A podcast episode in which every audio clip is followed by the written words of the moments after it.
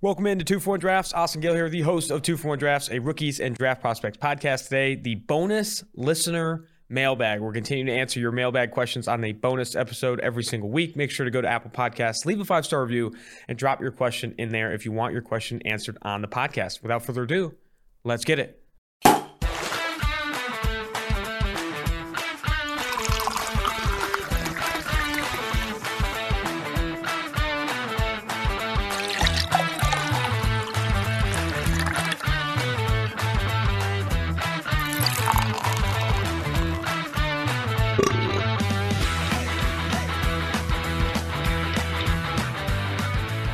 Bonus listener mailbag. Mike, no stories off the rip. We just got to get to the questions, man. We are behind. Yeah. We're going to get to April, though, here. Okay. This one, hopefully. We're getting to April. Exciting stuff. Let's do it. Starting with sticky nunchucks. What are your guys' first memories of watching the NFL draft as a child? As a Packer fan, I was eight years old when they drafted Aaron Rodgers, and I remember crying my eyes out and throwing a temper tantrum about them replacing Brett Favre, similar to how I cried as a 23 year old after they drafted Jordan Love. Were you guys were you guys this nerdy about the draft at a young age? I was, yes. That I absolutely love the NFL draft. First one I remember watching and like being invested in 01, Mike Vick, LT, the trade uh, down or the trade up, I guess, to go get him. And then obviously San Diego, then getting Drew Brees. And that one, Packers grabbing fucking Jamal Reynolds. What an awful pick. That's a bad stretch of drafts there. Then the first year I ended up getting a draft guide was 2002. Uh, that was the year uh, that the Packers, who the Packers take at that year's draft? They drafted Javon Walker. I had a Jaywalk shirt grow, sweatshirt growing up. He was awesome. Jaywalk? He was so good, dude. Javon Walker's prime was awesome. That and that year I had draft guide. First year I had a draft guide. I remember like, thinking Quentin Jammer. I remember reading like his thing. He went fifth overall that year of the Chargers. I'm like, this guy's gonna be awesome. His name's fucking Jammer. How can he not be the bomb at cornerback? Now I was led astray. He ended up sucking nuts in the NFL. It happens. But I used to get then draft guides every year. So my birthday is April 27th, so I used to get draft guides for my birthday right before the draft every year. Go right through it. Now I make my own. That is pretty sick, man. My first draft where I really was paying attention was the um, 2004 draft when the Las Vegas Raiders, or I guess formerly the Oakland Raiders, drafted uh, Robert Gallery. Gallery. The Gallery draft, I was like, dude, this guy is a 10 mo- year starter. dude. Yeah, 10-year starter. He's a 10 year starter, six foot seven, 325. I was like, I'm in. I am all in. Then I think the next, so the next um, draft where I really would, so that was 2004, and I don't think I was like studying the draft until 2007. And you know that draft for the Raiders fans. Jamarcus Russell, number one overall. And then it was like the Darren McFadden draft, the Darrius Heyward-Bey draft, where we took him over Michael Crabtree and Jeremy Maclin. So I definitely remember those are the, the, the Russell draft was the first one where I was like, okay, this is who we're going to take, Dad. I'm, I- I'm thinking this guy, this guy, I think he's got the big arm. He could throw 40 yards on his knees. This is going to be our guy. And I remember just obviously, I had season tickets when Jamarcus Russell was first drafted to the Raiders. And he had that big holdout. That was when rookie Yeah. contracts weren't fixed. So and, um, they were they're holding out and they were starting Kerry Collins, a combination of Kerry Collins and I think um, who's the other quarterback, like Walker or something. I don't remember his name or whatever it was, but it was um, it was rough, dude. It Dude, was going rough. back and wa- looking at the 04 draft, goes Eli Manning. Then obviously the Chargers he got traded. Then Robert Gallery. Robert Gallery, number two overall. Then Larry Fitzgerald, Philip Rivers, Sean Taylor. That's your top five. You passed on Rob, you passed on Larry Fitzgerald, Philip Rivers, Sean Taylor for Robert effing Gallery. Roethlisberger, obviously in that draft. But do you remember the pre-draft analysis for Yeah. Robert I Gallery? mean, I mean, everyone, thing. yeah, dude, everyone was like, "This is the next coming of, you know, you pick your favorite future Hall of Fame offensive lineman." Yeah. like that's who it was. Um, I'm trying to look up who the quarterbacks were for the Raiders that season, who were starting ahead of.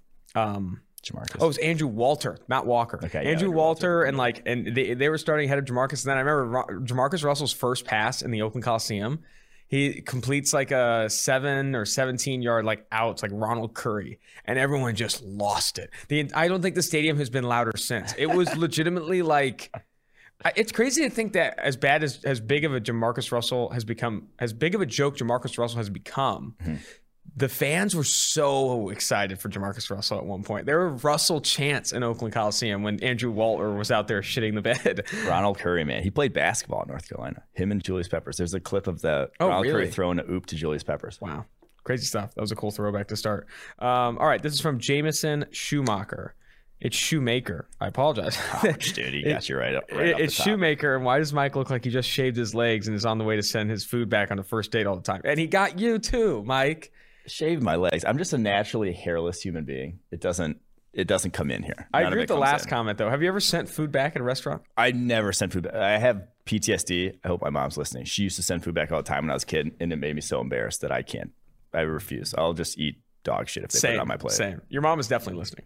When you guys go out, what are your drinks of choice for pregame, and then your then your drink to maintain once you're at uh, your given destination? I, I don't feel like I have a difference. Um, Miller Lites, the, the drink of choice. Um, yeah, usually. And if it's Miller Lite, if I'm doing any like at a bar or anything, because like you order a White Claw, you're like, oh, what flavors you got, and you have to do that whole Yeah, song yeah, dance. yeah. That's annoying. But if I'm outside and it's like summertime, I'll drink a White Claw. Definitely think Miller Lite's the the drink of choice. I also like a good uh, vodka tonic, gin and tonic if you're trying to send it. If you didn't drink all day. Okay, But usually yeah. when we're hitting the Start off. bars on Saturdays, it's usually like you've been starting since like one o'clock. Um, did, did I tell you on Twitter? So I tweeted that uh, thing about you, White Claw Surge, turning you into Johnny Manziel. Yeah, PBR very responded. It was very unfortunate. What did that PBR say? PBR has their, their- own, and it's yeah. called PBR Surge. PBR Surge is eight percent alcohol. It's a seltzer. I swear. It's called the exact. It's, same it's called the same exact thing. There's thing. no way it's Yeah, called. I dude. just looked at PBR Surge. It's not even a thing. Dude, go to my Twitter and look PBR at. PBR Seltzer. Dude, it's definitely a It's called thing. PBR Strong Seltzer. Stronger Seltzer. They they just came out with it a couple days ago. I'm telling you it's true. Twitter. I'm telling you it's true. Maybe we should try it on the pod. We I have to try it on the pod. PBR Surge. If they want to sponsor us, I will drink PBR Surge all weekend. Doesn't matter. Or weekend. That doesn't even make any sense. I'll drink it all year. All right. Uh, second question. What is the absolute best way to maximize Justin Herbert's potential and build the offense to his strengths? You just can't let that offensive line go. That has been your death knell. I mean, that was what just like Philip Rivers every 3 p.m. game for the last decade, just under gobs of pressure until he just couldn't take it anymore. You can't ha- can't let that happen. It's like it wasn't fixed last year. Obviously, injuries always a factor, but like injuries, seemingly you're the Chargers offensive line. You're gonna get hurt. That's just how it goes there. So you cannot like can't stop drafting offensive linemen just because you signed a few in free agency. Fair enough. All right. Third question from Shoemaker. What is your opinion on Steve's take of trying Derwin at outside corner? He did clamp Keenan pretty hard in Hard Knocks. I, I don't hate it honestly. I, I think he could be awesome there. Now it's like he's already awesome at what he does, though. I, I think the outside corner would be more valuable if he could be the guy that tracks for you. If that's like what he could do, and especially in like Brandon Staley's defense, kind of the safeties there really do play deep, and they don't add on to the run game. So I'm not sure that he's going to all of a sudden, you know, Derwin's that's kind of going to nix a lot of his value. Like they don't blitz their safeties; they're not around the line of scrimmage in that defense. So That's a good point. for them, I could see it. Like I, I, I'd give it a shot if I were them, That'd be wild. especially if it's just like like I said, if your other option is him just playing back and like super off and not adding on to the run game and just being like this like zone deep defender. Yeah, I'd rather ha- I'd rather have him on the outside playing corner. Alrighty. This is from. Okay, PBR is called the stronger seltzer. They just they said did someone say surge because they're roasting the surge. They're Oh, they're roasting it? yeah, Okay. Well, I was they got a better one Fair enough. apparently. All right. This is from Koala We'll do a taste test in the pod. Deal. Yeah. This is from Koala Swalla. I've been a listener for a while and I've been trying to get a Browns question. The question is who would you guys feel would be great wide receiver option for the Browns on day two? We say Dyami Brown for everybody. So Dyami Brown. But honestly, someone I go back and forth on this because they really don't have anyone with big size there necessarily in that receiving core. But they also don't have someone with like legit speed outside of Odell. So I go back and forth. I'll just say Josh Palmer's my guy in the third round. Tennessee wide receiver. He's got a little bit of both. Go get Josh Palmer. I think Josh Palmer third or fourth would be pretty pretty nice. Um, let's go ahead and jump now to ADFG, a bunch of other letters after that. Not sure if you're still doing mailbags. We are. What are your thoughts on Malik Willis, 2022 quarterback from Liberty, the dude with the hose? We talked about him. He's got a hose. He's got an absolute rocket ship arm. He's not even that big, but just you could sling it. Now, the rest of it, work in progress. We'll see. But he's got a good, he's got a hose. That's that's what matters, man. And if you're gonna play for Liberty and you got that, you got to be like the best quarterback at, at Liberty's ever seen. You know, if you want to be considered one of the top 22, 2022 quarterbacks, I think people have asked me a ton about Desmond Ridder of Cincinnati. It's like there are some tools there. There is some athleticism, some rushing ability. Why aren't you the best quarterback in the group of five? You know, if you want to get talked about as a first rounder, because some people are mocking him in the top 10 next year. I know people are doing way too early 2022 mocks, but like we have not seen. I mean, he's been a top three, top five quarterback in the AAC. I push back on the way too early moniker, by the way. It's not way too early. It's the fucking NFL draft. I can do whatever I want. Wow. Okay, keep going. All right. Anyway, um, this is from GoFins21. Also, uh, no, my question. How secretive are NFL front offices actually? They have to be sharing some inside information to get some of the deals done, right? Or are they actually Fort Knox? I'll hang up and listen. Yeah, I mean, we kind of like Schrager kind of Yeah. talked about this yesterday. Like you deal, give information to one person to get it to the other, and you only give out information like if you want information. It's like a bartering process. So if you really are, if there's a really big decision or really something massive on the horizon, you're not going to tell Hue Jackson. Basically, you think back to the Baker Mayfield, who they were going to take. They didn't tell Hue until the day before the draft, and then all of a sudden, everyone knew that Hue that the, the Browns are about to draft Baker Mayfield. That's what you do if you're a front office and there's like a big decision on the horizon, something like that. That's incredible. Imagine the front office not trusting you enough to tell you until the day before the draft. Yeah. That's awful. But like if you hear, you know, what was the the tra- Carson Wentz trade rumors? You like heard Bears are offering whatever XXYZ. It's to try to like drum up interest. Yeah, they're absolutely. putting that out there to try to drum up interest. It's not just like, oh, oops, that leaked out there. How'd that happen? It's like, no, they want that Dude, what Schrager was saying about Schefter, how Schefter will just like be wheeling and dealing out there, man. He's just, uh, it's awesome. All right, let's go ahead and get to T Boogie nine with the Dolphins is with the Dolphins moving back, and it looking like there could be four quarterbacks taken before the Bengals pick, and Joe Burrow pounding the table for Ja'Marr Chase. Should the Bengals pick Penei or Chase? Or I think he meant the Dolphins there. Should the or does No, Okay, maybe it does mean the Bengals. Yeah. Should the Bengals take Penei or Ja'Marr Chase? And how did you guys get hooked on smelling salts? Ooh, this is. I think I'm trying to debate here. This might officially be the question of the offseason because we got another guy here, G R M B. Uh, it sounds like your dad's name. Uh, but he said, should the Bengals take Ja'Marr Chase in the first and get an O line in the second, or take Penei Sewell Yeah. and hope to get a wide receiver later in the draft? And this is the million dollar question. It's that. the it's the biggest question in Cincinnati right now. Cincinnati sports like history. Bengals Twitter, that's all it is. It's just Chase versus you team Chase or you team Sewell. Yeah. There's a few Kyle, uh, team Pitts fans. And it's just, I think you can go wrong here, man. Mm-hmm. Because one, deep O line class, deep wide receiver class. You draft a wide receiver five, you get a good O line in second. You draft the O line at five, you get a good wide receiver in second. What's your opinion of Anthony Treash said this recently that Ja'Marr Chase's ceiling, his ceiling projection, Oh, his high end, what he could be, yeah. is better than Penei Sewell's ceiling, what he could be. More valuable to wins. And I- more valuable, Yeah, more valuable to wins. I think it is. Uh, if you get Ja'Marr Chase's ceiling, if you could co- pretend both of them are going to be as good as anyone thinks they could be, I'd rather have Ja'Marr Chase. I think he's more valuable. That's what our data says too. A top ten wide receiver is more valuable than a top ten tackle. I mean, it's also what the you saw Jon Ledyard yesterday of Pewter Report talking about that defensive line coach said you just no donkeys on the offensive line. You know, you just Yeah. as long as you don't have That's- losers. that's very true. And it- it's a weakling thing. Even Mitchell Schwartz chimed in on that conversation. He said you really you need a good left tackle and then you need good linemen after that. Like I think getting that great offensive tackle obviously is Penei Sewell here. Say but why not? Why isn't that Jonah Williams, former first round pick? He's fine. I, I just think that two tackles, two tackles to me makes an offensive line. You can find guard centers fairly easily. You can't find tackles easily. Is the problem. It's like no weak link. Fa- like don't have a weak link. Especially not a tackle. But it's like okay, well go. There's only like 25 good tackles in the league. Maybe less. Yeah, and that's between left and right. Mm-hmm. So And you don't think they have two of them right now? I mean, God, like Riley Reiff in his early 30s, you were relying on that. That's like that's what you're relying on. I fair. mean, No, it's there's fair. a reason he got signed for If like. you aren't confident Riley Reiff is a top 20 but then it's also not even like a this year decision. Also, it's like the next decade. And then the thing about tackles is you don't just go sign one. Don't you don't go find one on in free agency. You're not they're just too like, oh expensive shit. and they often get tagged. Yes, they like teams don't let them go because they're Like again, there's 25 good ones. Uh, that's actually not true. The Bengals let Andrew Whitworth go. You Since forget. we're talking about you Bengals. forget. You Yeah. forget. All right, let's get out of this question. I would lean Ja'Marr Chase, but I don't think I agree with you, Mike, that you can't go wrong. Go wrong. All right.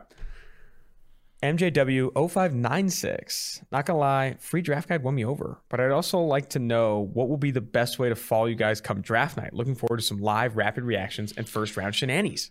How do they follow us, Austin? Follow us live on YouTube, Twitter, or PFF.com. We're going to be streaming live all seven rounds, all three days, and a fourth day recap show.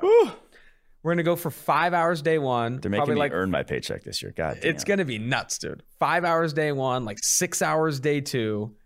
Day three is going to be a fucking slaughter. Like that, we're going to be on for like seven hours on day three, and and we're going to be doing live podcasting the week prior, days after. It's going to be a riot. If you want to be watching Mike and myself for those days, you'll be able to find it. It's going to be everywhere. It's going to be awesome. We're excited about it. I love this shit. It's gonna be sick, dude. It's gonna be so sick. All right. This is from George Orr 421. Hi. Big Jets fan and wondering if you would still take wide receiver at 23 even after large investments this offseason. I love Bateman as a prospect, but interior offensive line and corner are bigger needs right now. Would you pass up on Bateman for someone further down on your big board at either interior offensive line or corner? You're you're not in a position to be need chasing, in my opinion. If you're the Jets, now, I think at 23, you can go O uh, not even just interior line. You can go OT. You can go like take advantage of, like I said, I kept saying, take advantage of these strong classes that like are going to push guys down the board, kind of like you know the Justin Jefferson last year. You don't find that guy at 23 in every other draft, but because there's a lot of wide receivers, you can find that guy there. So if Bateman's at 23, you don't find that guy at 23. If DeVonta Smith, Jaylen Waddle, Ja'Marr Chase don't exist. And Kadarius Toney. I mean, Schrager talked Yeah. about how he'd Yeah. go in the top 15. So don't you're just not you need you need to find valuable positions. So I do think don't. 23 is a decent spot for Alijah Vera-Tucker to come off the board. Because I've been thinking about where is Alijah Vera-Tucker going to come off off the board? earlier. Really? I bet the Vikings draft him to be honest. Really? Yeah. I I mean, I would not be surprised. I mean, I, do- I do think that. So, what, can we have a little conversation about Alijah Vera-Tucker? Because it's interesting. We haven't talked about him a ton. We've kind of just like he's good, and everyone agrees he's good, and that's it. Yeah. But I think the, where the only way the conversation differs is when you start to consider positional value. Because if you consider him like the best interior offensive lineman in this class, a lot of traditional draft analysts and scouts say, okay, that's a top 10, top 15 type of pick. But he's going to be coming off the board in our mock drafts closer to the back end of the first, top of the second, because it's just so difficult when you consider positional value trying to invest in that guard position. Yeah, I, he, but he is very good. Like he's going to be like an above average guard day one, I'd say. Yeah. Fair so, enough. like if you again took positional value out of the equation, top twelve player, top 15 player in Mm-hmm. this class easily. I saw someone, I think it was Robert Mays of The Ringer, who's a great follow on Twitter, by the way. He said on the pod, best thing I've said about him is that you're going to pick him, he's going to start for 10 years, and you're not going to have to worry about that spot for 10 years. Yeah. And I said, okay. I thought, I was like, yeah, that's true. How valuable is that? Yeah. I don't. I, I, not. I don't want to pick in the first round some guy I don't have to worry about for ten years. I want a guy that everyone has to worry about for ten years. I want. I want. I'm, Oh, I'm, quote. I want I want someone who's a monster. I want someone who's going to change the game, you know, especially with these first round picks. And Mm-hmm. we've talked about this too much. And I'm I apologize. I'm going to apologize to listeners. But the highest paid guard in the NFL doesn't make as much as Trey Hendrickson. Okay? Like that's the that's the issue. Like if you want the best guard in the NFL, you can go pay him and not pay Trey Hendrickson. If you want the best offensive tackle or wide receiver or edge rusher, you're going to have to draft him and keep him in house because those guys don't leave. Yeah, guards hit the market. Yes. Tackles don't. Dude, the Raiders cut Gabe Jackson. and He signed like a three-year deal. I mean, like, like with the Seahawks. I mean, Yeah, I would always like. I would recommend and talk about a position. guard, center, guard to literally just be either guys you drafted in the third round or later, or free, veteran free agents. right? And especially tackle converts. You're telling me I can get Alex Leatherwood to kick inside to guard in round two? Like, I will. Thank you. I will. And the other thing too is that um, talk about a position you don't need to be elite at. You know, being elite at guard is not going to take you anywhere. Good- You could have Quenton Nelson. Tell it to Wyatt Teller. I'm sorry. I'm sorry. Regardless, regardless, I'm going to end my rant here. Alijah Vera-Tucker, very good player. Probably goes inside the top 20. Yeah. I'm going to chase the ceiling a little bit hotter though. I'm going to try and I'm going to swing a bigger bat there. I'm going to Yeah. swing a bigger bat. All right. Hey, it's Justin El Shafi. That's this guy's name. What's up, Justin? Uh, guys, I'm a huge fan. I want to touch base because by the time this is read, it may be post draft. I'm hoping we secure Penei No faith. I'm hoping we. So this is for the Falcons. I'm hoping we secure Penei or trade back and grab Surtain. Opinions. Trade back, just too much, too much juice to squeeze there. You just got you. You can change your franchise with the trade back. One of those guys, great, but you can get. You're gonna. I'm guessing now. Obviously, I don't know what teams are offering or will be offering, but you can get a future first rounder. You can go down to nine and get a future first rounder. I would bet someone's going to want that for Yeah. either Lance Fields, whoever's there for. Trade back to nine, get a future first rounder. You could trade back and probably get even more than that. And that's how you change your franchise is getting multiple years of multiple good players that are cheap. And and if you're trying to win with Matt Ryan right now, I argue that trading back, getting a future first rounder, maybe a future first and a future second, and getting Patrick Surtain at nine, and Yeah. then leveraging those two first round picks in 2021 is that last shot with Matt Ryan is is probably the move. That's better for your football. And team. I will also say, and something that doesn't really get talked about, honestly, ever, I can never hear it talked about, but the rookie wage scale, it is still skewed high at the top. So if you're picking at four, you're going to pay the guy half as much that you're, or twice as much that you're paying Yeah. at nine if you move down to 9 So that that used to matter before the CBA uh, limited rookies uh, wages when it was like Matt Stafford, you're paying him like a top 10 quarterback right off the rip. Dude, Russell making 60 million guaranteed off the rip. Yeah, it's absurd. But that used to be a much bigger deal, but it, it still kind of is. Like if you're going to draft a position player, you're going to draft Kyle Pitts, you're going to be paying Kyle Pitts a lot, like comparative tight ends. You're not saving if you're compared to like if you draft a corner at nine, he becomes really good. So I'm just, it's something to think about. Not going to drive that whole decision altogether though.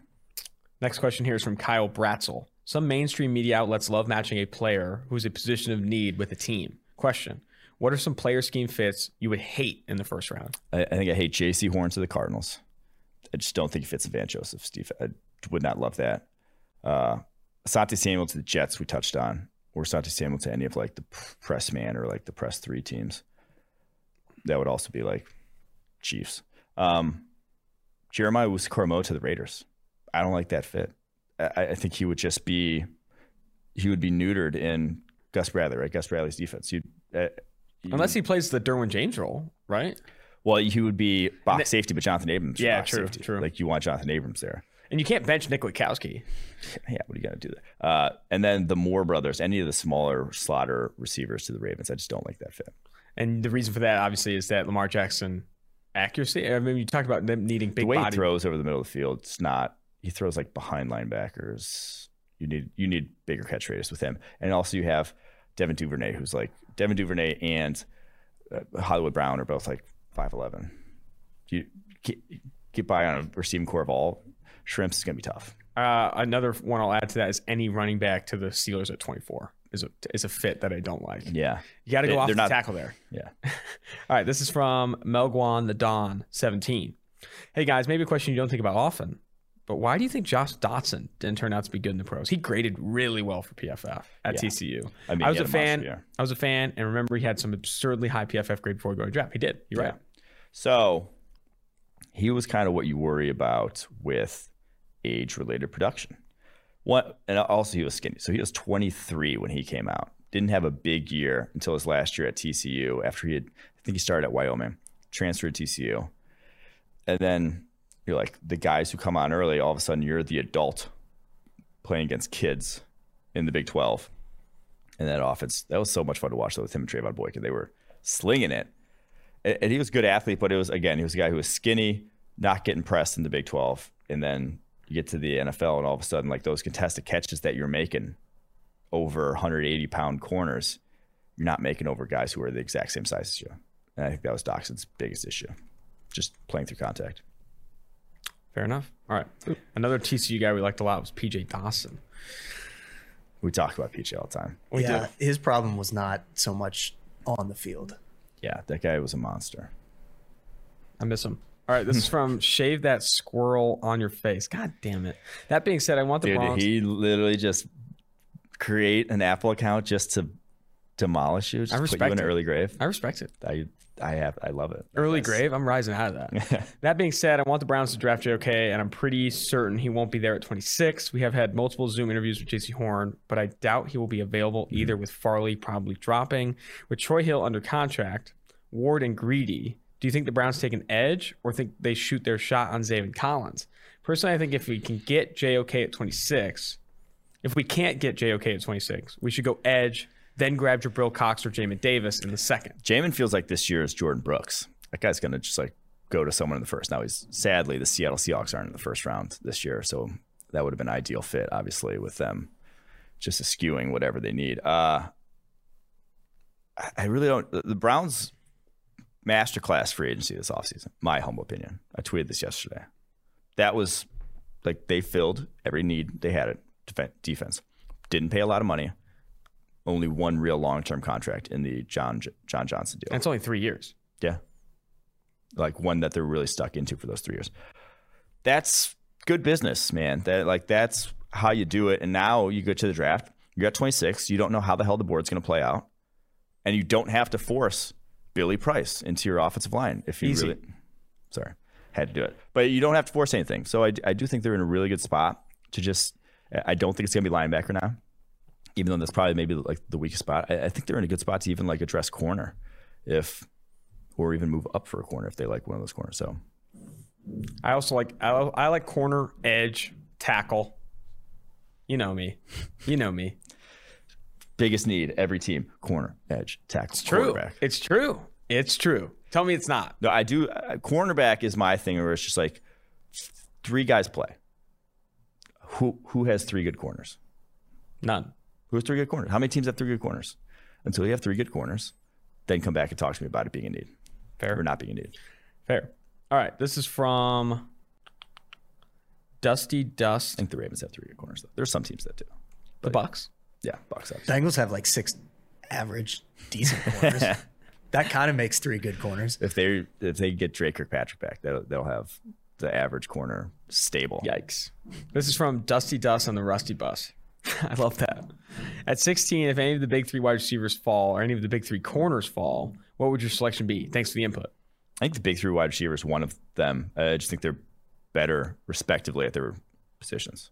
So like, the, the- all three of the wide receivers on our board. Obviously, we just talked about we love cornerback value. All three of the wide receivers are above the top cornerback on our board. So they're Give Cliff another weapon to just completely abolish. All right. Uh, and fucking Schrager had DeVonta Smith fall into 16. So very true. stranger things.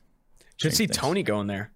Oof. If the NFL is as high on Tony as Schrager was saying, Tony's interesting there. They wouldn't use him right at all because that'd be a sad, sad state of affairs. All right. This is from they C- plug him at right wide receiver. Yeah, they would. this is from C. Smith. If you could fall, be a fly on the wall in the Chiefs' war room on draft day, what prospects do you think are on the top their top list come pick 31? And who does Brett Veach and Andy Reid ultimately go with? I bet they just have like a tackle draft board. They don't have another. They don't have other players in this draft board. It's just offensive tackles. I would. I would imagine. I. Couldn't fathom them going anywhere other than tackle with Lucas Niang and God knows what else that they're. They re-signed Remmers, I think. awesome. I'm so happy for them. But no, I, that's what it's got to be. Probably who they're praying for. I'm not. I'm not sure any of like the real blue chip guys fall. Like Sewell, Slater, Darrisaw. I don't think are making it there. It's, that's not going to happen. You you might see them move up if they really. One of them's like available, like uh, 21, something like that. But I think the more realistic Cosmi, Teven Jenkins are probably where starting to be real. I saw Dane Brugler had a seven round mock draft for the Athletic recently. He had Sam Cosmi falling all the way down in the 40s. I just, man, I just can't imagine the Kansas City Chiefs passing on Cosmi. Like Cosmi, well, who do, you, who do you have them drafting? Do you have them drafting another tackle? I don't know if he did or not. That's on me. I don't think he did though. I'm gonna go ch- look it up. Watch the PFF NFL Draft Show live on PFF.com starting the April 29th, covering every round with live reaction and analysis from Cris Collinsworth, PFF's team of draft analysts, myself, Mike Renner, Eric Eager, Sam Monson, Steve Palazzolo, guest appearances from Richard Sherman, Al Michaels, Darius Butler. Should be quite the time. Definitely go to every single round. We're gonna do every single round on PFF.com. And before you do, go get the latest draft guide. 2021 NFL Draft Guide is finally out. 300 player profiles Subscribe to PFF Edge or Elite to get access. Subscribe to PFF's Elite annual subscription using promo code ACTION to receive a year of Elite subscription access and one year, 365 days of Action Pro subscription access for just $199.99. Action Pro is Action Network's premium subscription, offering tailor made to make avid and new betters better. This is a limited time offer that is currently only made available now through the end of the draft. This offer only applies to first time Elite annual subscribers. In these uncertain times, life is full of questions, like when should I start thinking about life insurance? But however difficult these decisions may be, Western and Southern can help you answer them. Backed by over 130 years of experience, together we can look ahead to leave the unknown behind. Western and Southern Financial Group, life insurance, retirement, and investments. Compensated endorser, products issued by member companies of Western Southern Financial Group, Cincinnati, Ohio. All right, next question here. This is from Ryan from Chicago. What do you guys think the blue blood CFB schools are? I'm going to make people upset with this, but I wrote down my list. Now, if I missed one, please help me out here. But in the Division One Independence, we have Notre Dame, blue blood. In the SEC, Alabama, LSU. Did you just say Notre Dame and blue blood in the Independence? Yeah, Okay. they are. All right. Are they not? I guess they are. They've they got the two history. of the last. I, I hate Notre Dame, but they have like the four horsemen or whatever the fuck you guys get all riled up about. Yeah, Notre Dame's blue. I- They've I'll been to give two that. playoffs and a national championship in the last decade. That's a fucking blue blood if I've ever seen one. But, I mean, okay. If you're gonna challenge me on Notre Dame being a blue blood, I'm we're gonna not. have I'm not. I'm, problem not. I'm right just. now. I'm laughing just at that. I'm laughing that you brought up the Independence. Okay, yeah, Division One independence. Uh, SEC we have Alabama, LSU, Florida, Georgia, Auburn. Any others you'd like to add? Kicking Auburn in there is interesting. I guess that's fair. I guess that's fair. Don't want a national title. That I mean, it's just crazy to have that many blue bloods in one conference. But yeah, Yeah, I mean sure. that's that's the SEC. it's the SEC for you. Big Ten, it's just Ohio State, Michigan. Sorry, Penn State. I debated you. I, I don't see it. You're not gonna put Penn State as a blue blood. I don't think so. man. That's brutal. I don't think so. Sadly, it's been it's been a while. Joe Pine. Oh my Joe god, I'm looking ahead. I'm looking ahead to your ACC. ACC, Clemson, and FSU. You know, Blue Bloods. Miami, Florida, how the might have fallen. I don't think they are anymore. That sucks. It really is. It's just been too long. Too Yeah. much. No, you're right. No, you're not wrong there. It's just Even sad. though I included Michigan, which maybe I should not have, but they I- still they- draw. they're on the teeter. but they're still like fan base wise. yeah, yeah. you know they're And recruiting wise, I Yeah. think blue, recruiting ranks is a good indication of blue blood. that's like a that's kind of the combination of both. It's like, do you have the fans? Do you have the history? And do can you still pull at this point in time? Like Texas, so Clemson, FS, Florida State in the ACC.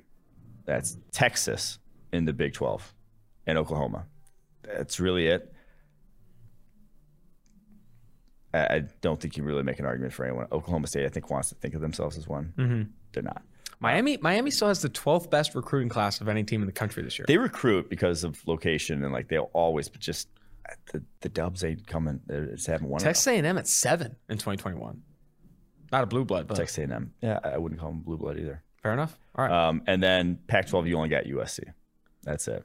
yeah, USC recruits well according to the latest Debated rankings. Washington. They're eighth, right ahead of Notre Dame. USC's just got you know the branding. That's- Surprise ranking inside the top 20 here. Maryland. Maryland at 18, ahead of recruiting. Tennessee. Yeah. Interesting. Um, but yeah, like I said, I debated Washington, Texas A&M, Miami, Tennessee, Penn State. I just not blue bloods to me. Fair enough. All right, let's go to Ham Magic. I have a couple of Browns questions. They should go defense with their top two picks. First, do we need to trade up to go get a corner now that Horn and Newsom are climbing? Next, can we get Ronnie Perkins in the second, or and do you like him for us? Finally, what flat out speed receiver can we find early in the third? I would not hate a small jump for Greg Newsom. Yes, uh, by all means. Um, I do think Perkins will probably be there in the second, just with kind of this edge class being fairly deep and not great. So I think it'll be kind of like drafted a little later. Um, speed receiver, I would have said Tylan Wallace, but he ran a four five his pro day. Surprised, a little bit. I wasn't that surprised. I didn't see that speed on tape. He was a track star. Um, D'Wayne Eskridge, Amir Smith Marset, D'Wayne Eskridge, the Western gosh, Michigan. Western Michigan. I always get the directional Michigan. He's also like 24. 24, but he can fly. Ihmir Smith-Marsette, same thing. Iowa receiver. Skinny, not going to be a whatever, do it all guy, but he can fly. So those two guys. If you're looking for speed, they got it. Fair enough. All right, let's get to Cake Pants 5. How good does Jordan Love need to be to justify the draft choice? The, uh, this one's. I went back and forth on this one. I, I really don't hate the pick as much as like a lot of people hate the pick. It's quarterback. Still like a it's a high high variance lottery ticket that you bought, but it's just like does it matter if he doesn't play? That's like it's more. What do you? What's the plan for him in the future? Because you're like you don't want to get rid of Rodgers. Like I, I don't think even if he's good, if it led to you leave parting ways with Rodgers or Rodgers like leaving in the next three or four years, I don't think that's a good thing like Rodgers is what you are looking for at the quarterback position. If it leads to you not extending Rodgers, that's a bad thing, even if Jordan Love is good. So I don't know. This one to justify it, that guy better be the quarterback. He better Aaron Rodgers better hang it up in three years, and he better be fucking good. That's there you go. He better be good. I mean, that's that's that's to like.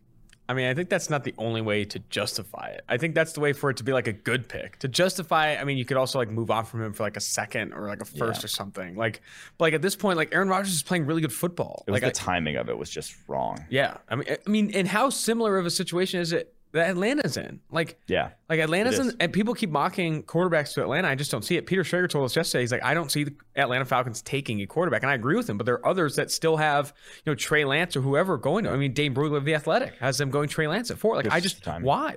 Yeah. Why- And we said it with the Falcons. It's like you draft a quarterback at four, you're not going to win a Super Bowl with Matt Ryan in this next three years. Yes, You could if you if you flip those into three impact players, but your roster's too bad to realistically say to w- burn a valuable pick like that into smoke for the next three years because Yep. he's not going to play over Matt Ryan. no, I agree.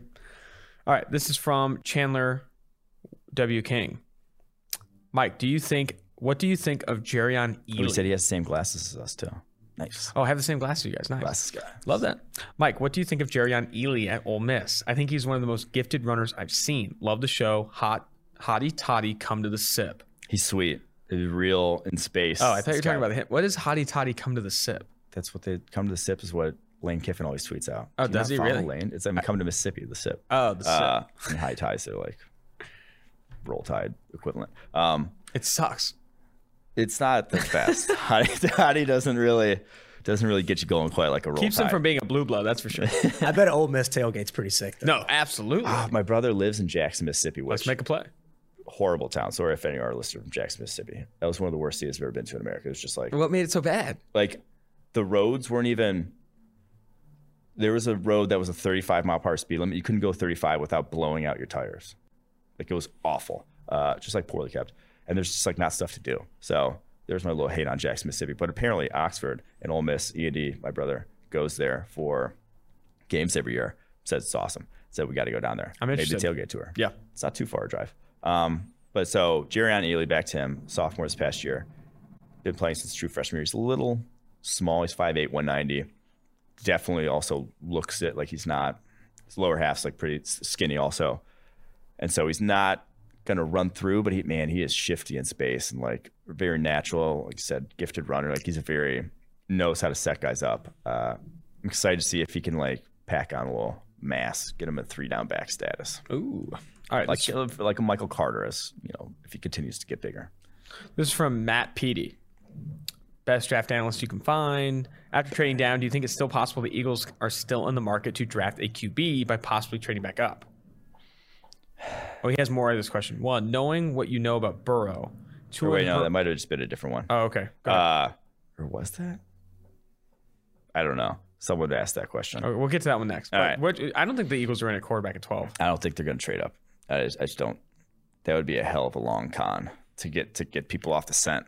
We're going to get people off scent so much. And they trade the Oh, same dude, trade what- back with Miami. Oh, And it was all just a joke. It was all a ploy. what That'd if they had? What if they had the agreement prior where they said, uh, Kyle Pitts comes off the board, it goes through. Kyle Pitts doesn't come off the board, we flip back immediately. That would be hot. Is that legal? Yeah, Ooh. That'd be nearly hottie toddy. okay. That Sorry. would be. I wonder if that's even legal. I want. Hmm, I wanna Get Goodell on the this phone. idea. So far, we want Goodell on the pod. Is that legal? Can you do that? Can you have like trade clauses? That would be an ultimate, just like Dude, can you imagine we're live in studio when that happens? Oh, that'd be love nuts. that so much. Okay. All right. I love that. All right. All right. So next question. This is two piece here. But I don't think it's I, I don't think it's actually the No, case. no, no, I don't think that's a very far fetched idea, but I don't think the Eagles is gonna be in the quarterback. would be sick. All right. Knowing what you know about Burrow, Tua, and Herbert, where would you draft them if they were put back into this draft? Is Lawrence too much of a can't miss prospect that he still wouldn't go one? Yeah, I'd still go Lawrence one. Um, then I go Bur- Burrow two, and then I'm gonna get hate for this, but I'd go Zach Wilson, then Justin Fields, and then Justin Herbert. Oh, buddy, the Herbert shade never ends. Yeah, I mean that's that just is where I go. Fair enough. Then Lance Jones too. I'd probably go Lawrence, Burrow. I don't know, man. I start to think about Herbert a little bit. I start to think about Herbert a little bit. I'd go Herbert over Wilson. I don't know. I think I'd go Herbert, Fields. I don't know what I'm doing. I don't know what I do. That would be tough. I mean, Herbert has to get into the conversation at some point. Going Fields and Wilson over Herbert would be nuts. All right, let's go to number two. Is that what I said? if you were a team with a Super Bowl worthy roster, would you give up all of your timeouts for the entire season to have a no injury setting to turn on? Yes, and if timeouts don't really matter if you're up every game. It- it- A no injury setting would be hot. yeah, I mean you don't. That's the death knell for Also, so many imagine imagine the play calling you could call it that. I mean, you just you could send dudes out hospital for balls. yeah, dude, you could just actually lose it. You know, you could call plays all the time. I mean, especially if, if the no injury also meant no pain, no soreness, no nothing. Like these guys were like invincible. So they're on Toradol. Toradol's back now. I'm in. I'm interested. All right. Do you do you ever play that video game back in the day, Blitz, the League, where like if you got hit and like your leg broke, they'd like take them to the sideline, shoot them up with steroids? Oh no, I never saw. Dude, that one was I sick. played the OG Blitz like so much. I was king of that. There's one play that's unstoppable. I'm not gonna tell you what it is. Oh no! Don't it. tell me. It's Please. called the bomb. Everybody knows that. That's, No, it's you not. just roll. It's UTB no, you, deep. It's UTB deep. no. You just told the everybody bomb, to you just play? you roll backwards and then you just you jump and launch it deep. No, but the bomb uh, it takes a guy off the route. You want UTB deep. Is the one you want. I, I Trust he me. knows Quinn. We'll have to get some blitz tourneys here. Deep. All right, this is from Nicholas C underscore three. What would your thoughts be on the Bengals trading down, especially if the Falcons do do trade down to a QB needy team? Would they get more value this way? Also, if they stay out of their current position, how would you rank Sewell, Pitts, and Chase for them, assuming they are still on the board? Dude, this question is going to get asked a thousand times. I missed it. I do think if Atlanta trades down at QB, uh, trades down, someone comes up ahead of them, and four QBs go in a row.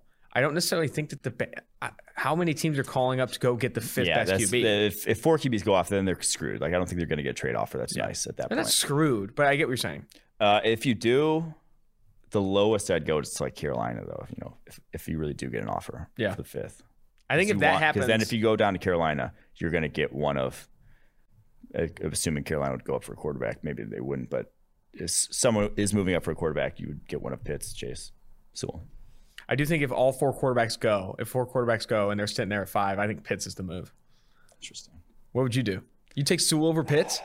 Probably Man, basic. man.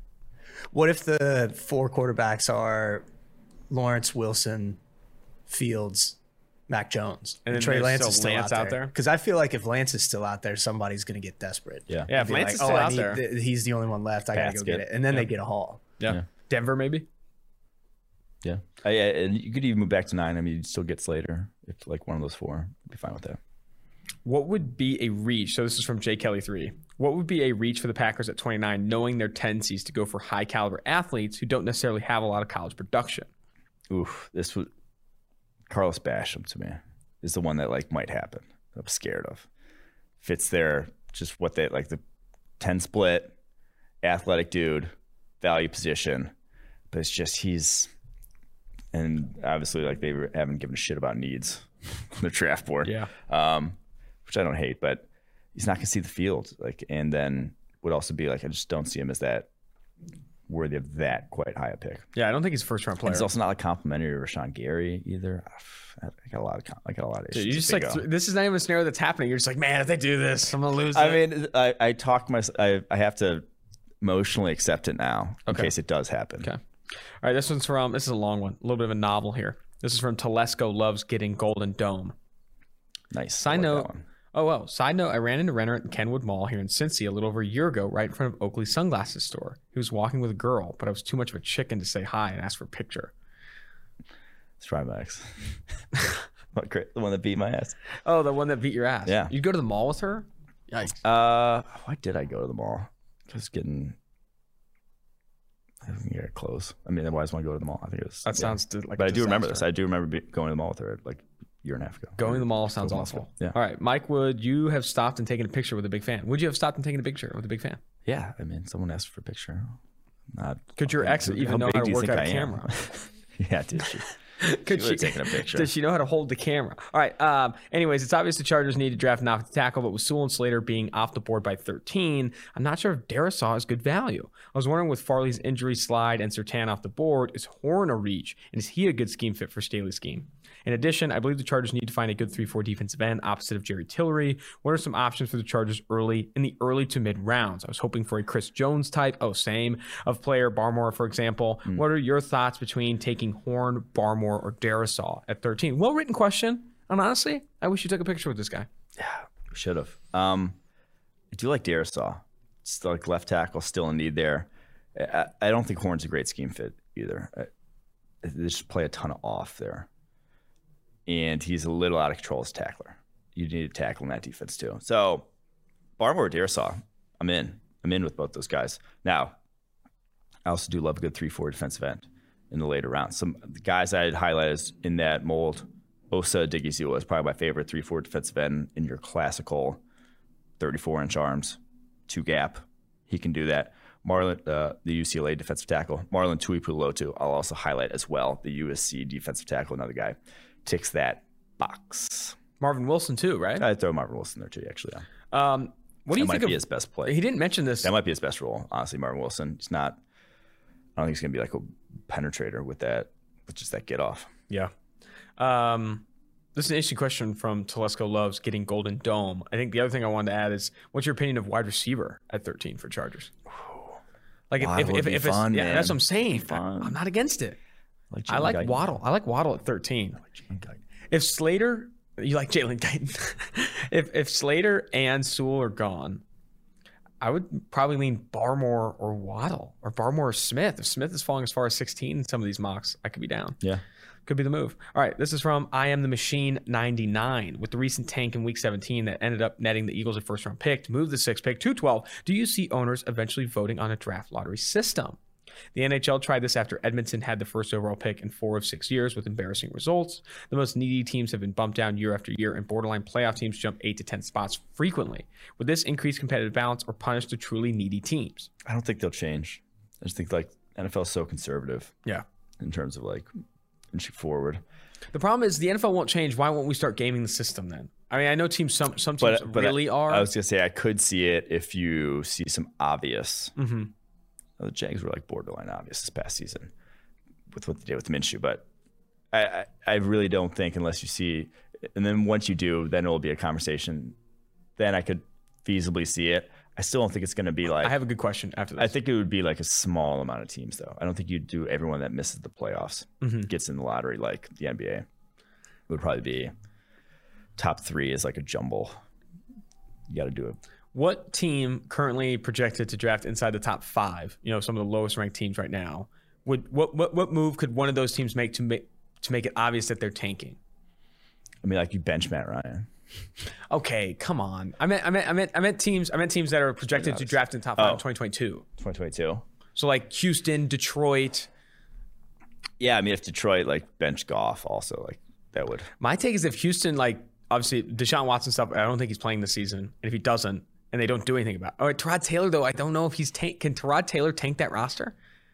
Yeah, I mean, it's Tyrod Taylor. It's such a bad roster that Fair, fair. I I, I, I would mean, definitely. Deshaun Watson went four and twelve with that roster. Fair. and now it's worse. Yeah, Uh, you know who plays? You know who's quarterback for the Texans? Ryan Finley. He Dude, got he got them. Taylor, they made a nice. They made the they made the tank move, the classic tank move. If you're Yeah. starting Ryan Finley, you want the number one. Yeah, he got Ryan Finley got the Bengals Burrow, so he could do it again. this guy had a couple more questions. Uh, which top 100 picks would make you cake your pants as a Titans fan? I would love Elijah Moore in the first. Christian Barmore. I don't love the day two cornerbacks, but I do, would love the Aaron Robinson fit across from uh, Jack Rabbit. So there.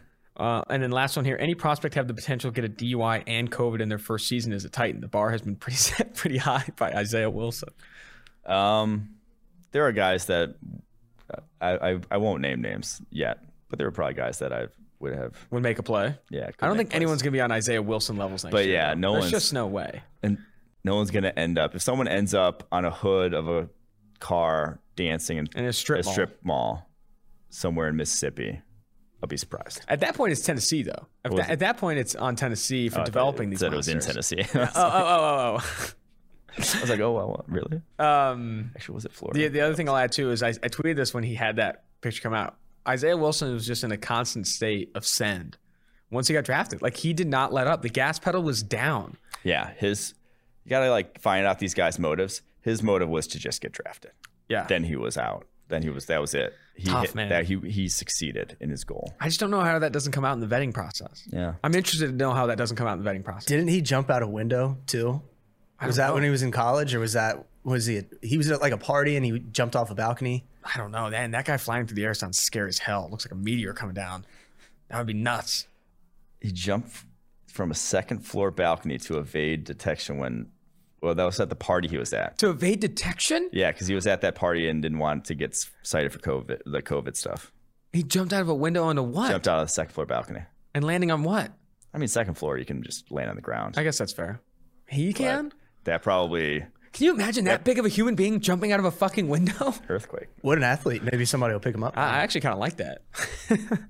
All right, a couple more questions here, then we'll wrap up the bonus episode. We've kind of Also, I just had like I didn't think about this at the time, but Miami had to be the worst place to sign him, just in terms of like where you're living. Miami or Vegas, if they signed him, do you think that guy's going to make it through his rookie, like that year there without just sending it true. the night before a game till like 5 a.m. It's very true. No.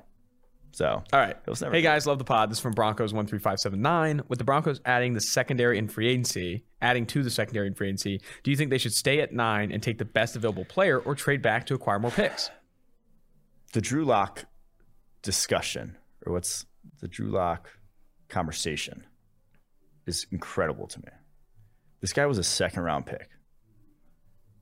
He has not played good football for a stretch of more than two games in his entire NFL career.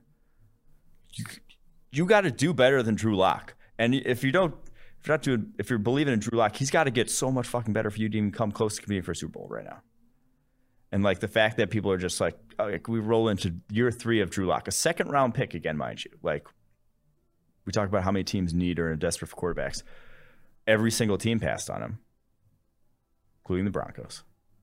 If you thought he was that good, they would draft him. Like he's just there are reasons why, and not saying he can't, but my God, you got to do better than Drew Lock, Denver Broncos, and you have a good roster right now. And and you Go have an do better than opportunity. Like I would even I would trade a future first round pick and a future third to go from nine to four yesterday to go get Fields or Lance. If Mac Jones falls and it's just Lance or Jones, it's it's a different conversation because I do think Fields is a, is a better caliber quarterback than Lance. I think the tiers for me are Lawrence, Wilson Fields, Lance in his own tier, and then Jones in his own tier. How do you view the tiers? Is Lance in that second tier for you?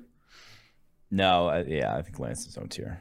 Which uh, again, it's like if if the San Francisco 49ers do pass on Mac Jones, like you have every reason to go up and grab him. You're the, you're the team closest now with Carolina now buying into Sam Darnold, Detroit committing to the tank most likely, Miami with Tua, Bengals with Burrow. You're the team most close to Atlanta. You'd have to give up the least compared to the other teams trading up. Why not?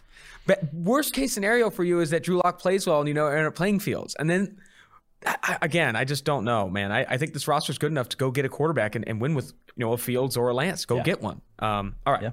This is from next one here. Tyrell three two one. Who are some players the Eagles should target with our second and third round picks? I feel like we've had this question like We, three a times. bil- maybe a billion times. Although I think some of them were defense folks, so I said I was going to give you offensive players here. That's what I. Okay. I think the inevitably now twelve. It obviously depends what they do at twelve. They, they feel like they'd be in the wide receiver market, but if they're not, I would grab which whichever wide receiver inevitably falls to the second because there's just not enough landing spots for these guys. Whether it's Kadarius. Toney, Terrace Marshall. Terrace Marshall, If Terrace Marshall falls to him in second, I love that. Rondale Moore, like whatever one of those guys falls to you in second. I also don't think this would be a bad landing spot for Freiermuth. Um, They run a lot obviously they're shopping Ertz. I don't know what's ultimately going to happen with that. So that's those are your potential targets. Dur. This is from JDD Eloach three. Do you know if you guys don't know if you guys get this before the draft? We did. If you happen to get to it, how do you compare and contrast Joe Burrow and Mac Jones? All right. So we've talked about the tight window throws and whatever. Burrow is just like on another level with that and the difficulty in what he was doing. He's obviously, a, I think, a better athlete, or at least better at making plays outside the pocket, getting outside the pocket. And the offense he ran at LSU was much more pro style than what Alabama is. He was not so yards gained through screens and RPOs. Twenty two percent of Mac Jones's yards, only ten percent of Joe Burrow's. So Mac Jones had more yards gained on RPOs and screens in a having gained over a thousand yards fewer passing. Dropbacks under pressure, only 18% for Mac Jones. Best offensive line in college football, maybe the best offensive line in college football in the last like three or four years. Probably it was. LSU, they had some guys drafted. It was not a great offensive line. Burrow was under pressure 30.8% of the snaps. That's almost average for NFL level. I think the NFL averaged 33. So you saw him having to do what he's going to have to do in the NFL. And he had 81.6 passing grade under pressure. Mac Jones only 6'7. Just wasn't under pressure that much. So you see Burrow, high level, elite defenses he's facing, pro style offense, and you're like, okay, start to buy in. That's real. Mac Jones, not necessarily pro style offense. Really only faced elite, like good defense once you got to the playoffs. And then, even then, like the Ohio State team this year, not even fucking close to the defense that Ohio State was throwing out last year. Um, and just not under pressure. Like had an all day to throw there. So Joe Burrow's way cooler too. He's the man. and no DUI for Joe Burrow. Fair enough. Fair enough. DUIs matter. All right, this is from PFF Draft, please. I would love for the Giants to draft a wide receiver or Pitts in the first round. Pitts would be a dream. But after signing Golladay, it may be better to grab Slater if he's still available. If the Giants are able to grab Slater, what do you think they do with their second round pick? I would love Basham or Rousseau to fall so we could solidify the defensive line. Rousseau would be interesting, actually. Um, I don't think Basham's a great fit with how they treat their edge guys there. Um, Osa is the one I've been saying. Oh, Osa's like the great fit there in second. And that's maybe a little high based off of our board, but he's a freak athlete. That guy could fill that role better than a lot of these other guys could. Rousseau's the one I, I'd be interested to see him in that defense, though, because he's he's. I still feel like his athletic testing is still not a terrible athlete, even though like his cone and shuttle were like aw- awful, but like his he still kind of got to get off, and there's, there's still some. He still is very young, so we'll see. What do you think about them going double dipping in the offensive line, potentially grabbing Slater and then another offensive lineman on day two? Another like guard, like Creed Humphrey or something. Yeah. I don't hate it. The only thing is if they're drafting Slater, like he's already, you're, you're putting him on the interior. Mm-hmm. That's what I worry about drafting Slater at 11. Because Pierre, I think he's like a tackle only. I don't, I don't know if you're throwing that guy in He's guard. big as hell. I saw a picture of yeah, him. he's six foot seven. I didn't realize how big that. I think he filled out a little bit more Yeah. too. I saw a recent picture of him. He was training with Will Hernandez and I think some others. And he's like objectively larger than Will Hernandez. And Hernandez is not tall, but I'm saying like he's also like similarly width wise. Like he's a fucking big ass dude. Yeah, like a six foot seven guy. Just, you're not going to kick that guy inside guard. It's going to be tough for him. Um, and then Andrew Thomas drafted fourth overall. You could tell the guy you draft fourth overall, hey, Kicking you inside. kicking you inside, buddy. Sorry. Um, yeah, so that that's the tough thing with me is you're already addressing one of the interior positions. Last So- question here. Um, this is from Master 10. Big fan of the pod and would love a draft guide. Question for you about my Giants, though. Would you want? Oh, this is another 11 question, and Yeah. that's my computer. Um, who would you want at 11? As DeVonta Smith's who I want at 11. Okay. That's who I want at 11. I want the guy I know is very good at wide receiver. I don't think they should let Sterling Shepard and Darius Slayton keep them from grabbing a receiver. Darius Slayton's just like he was fun for a little to bit there. It's like, oh, okay, we got a little something in the fifth, but you didn't get a complete wide receiver. You didn't get anything near what DeVonta Smith is. That's Exactly, for sure. Like, do you want to be starting Darius Slayton over DeVonta Smith? Absolutely not. Yeah. I think there's a significant gap, maybe a gap that Giants fans don't see. I think you go DeVonta Smith, and I loved, and I think I brought this up multiple times. I love what you said before Kenny Golladay even signed with a team. You said, "Man, you think about the Ravens as a fit. If he could kick in the slot there and work the middle of the field and that type of stuff, I do think that versatility for him is Yeah, interesting. And Smith has that same versatility, like being able to do that with a combination of Shepard, Smith, DeVonta Smith, and Kenny Golladay. I mean, talk about trying to prop up Daniel Jones for the season, trying to get him something. I think I like that a lot. That would be pretty sweet. And then grab offensive line on day two and day three. Go get, you know, a center and interior offensive lineman there. All right. That's going to do it for the bonus listener mailbag. Until next time, make sure you leave a podcast review, five star review. Your question will get answered on the mailbag. We're going to get to them. We're going to get to them. Five star review on Apple Podcasts. Rate, review, and subscribe. Until next time, Austin Gayle, Mike Renner, producer David Safaro, producer Mike Quinn, two four drafts.